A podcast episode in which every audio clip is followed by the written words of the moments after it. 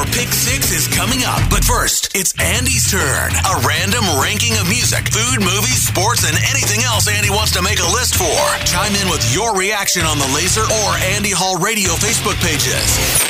It's Andy Hall's Pick Six on Laser 103.3. In keeping with this week's theme of album openers, which began yesterday with Queen, today I'm giving you my Pick Six album openers by ACDC. Brought to you by Route 69 Vapors, your dedicated everything vape shop. Start off with number six from the band's 1976 album High Voltage. It's a long way to the top if you want to rock and roll. Many often credit Jonathan Davis of Korn for introducing bagpipes in rock music, but in actuality, it was the late great Bon Scott who incorporated them first on this track. An ode to the daily grind of a band just trying to make it all happen. A very early example of the incredible chemistry among the Young Brothers and their duo guitar attack dynamic against the former frontman's lyrics. At number five, five, the title track from their other 1976 album, Dirty Deeds Done Dirt Cheap. The album, which wasn't released here in the U.S. until 1981 for some strange reason, after Bon had passed the year prior, is one of ACDC's most powerful mission statements for a collection of songs, due mostly to the catchy chorus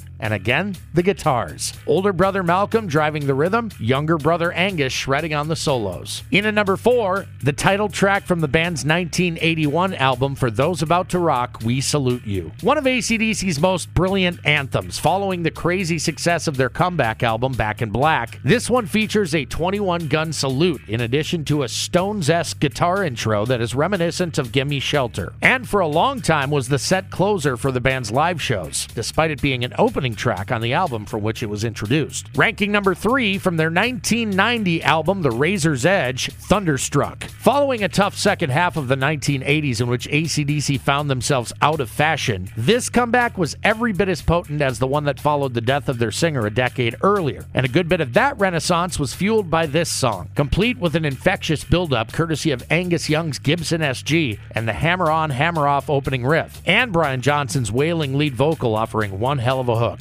Coming in at number two from Bon Scott's final album, the title track from the band's 1979 album, Highway to Hell. I always looked at this one as the big brother to the song I ranked at number six. It's a long way to the top if you want to rock and roll. The idea of a rock band climbing the mountain of fame and fortune, and all the quote unquote sins they committed on their way down the staircase to see the Dark Lord. If there was one song to perfectly capture the spirit of the Bon Scott era, this was it. Down to the album opener, I believe is ACDC's best at number one from their 1980 album Back in Black. Hell's Bells. After Scott's tragic passing in February of 1980, it didn't take long to realize this band wasn't going away. New singer Brian Johnson was hired in the early summer of that year and brought in to help complete an album which would go on to become one of the best selling of all time, regardless of genre. Incredible story, an absolute killer of an album, and the sound of those bells ringing out after all that had just happened, a fitting tribute while they ushered in a new era of the great ACDC. That's my list today. Thoughts, opinions? Welcome anytime.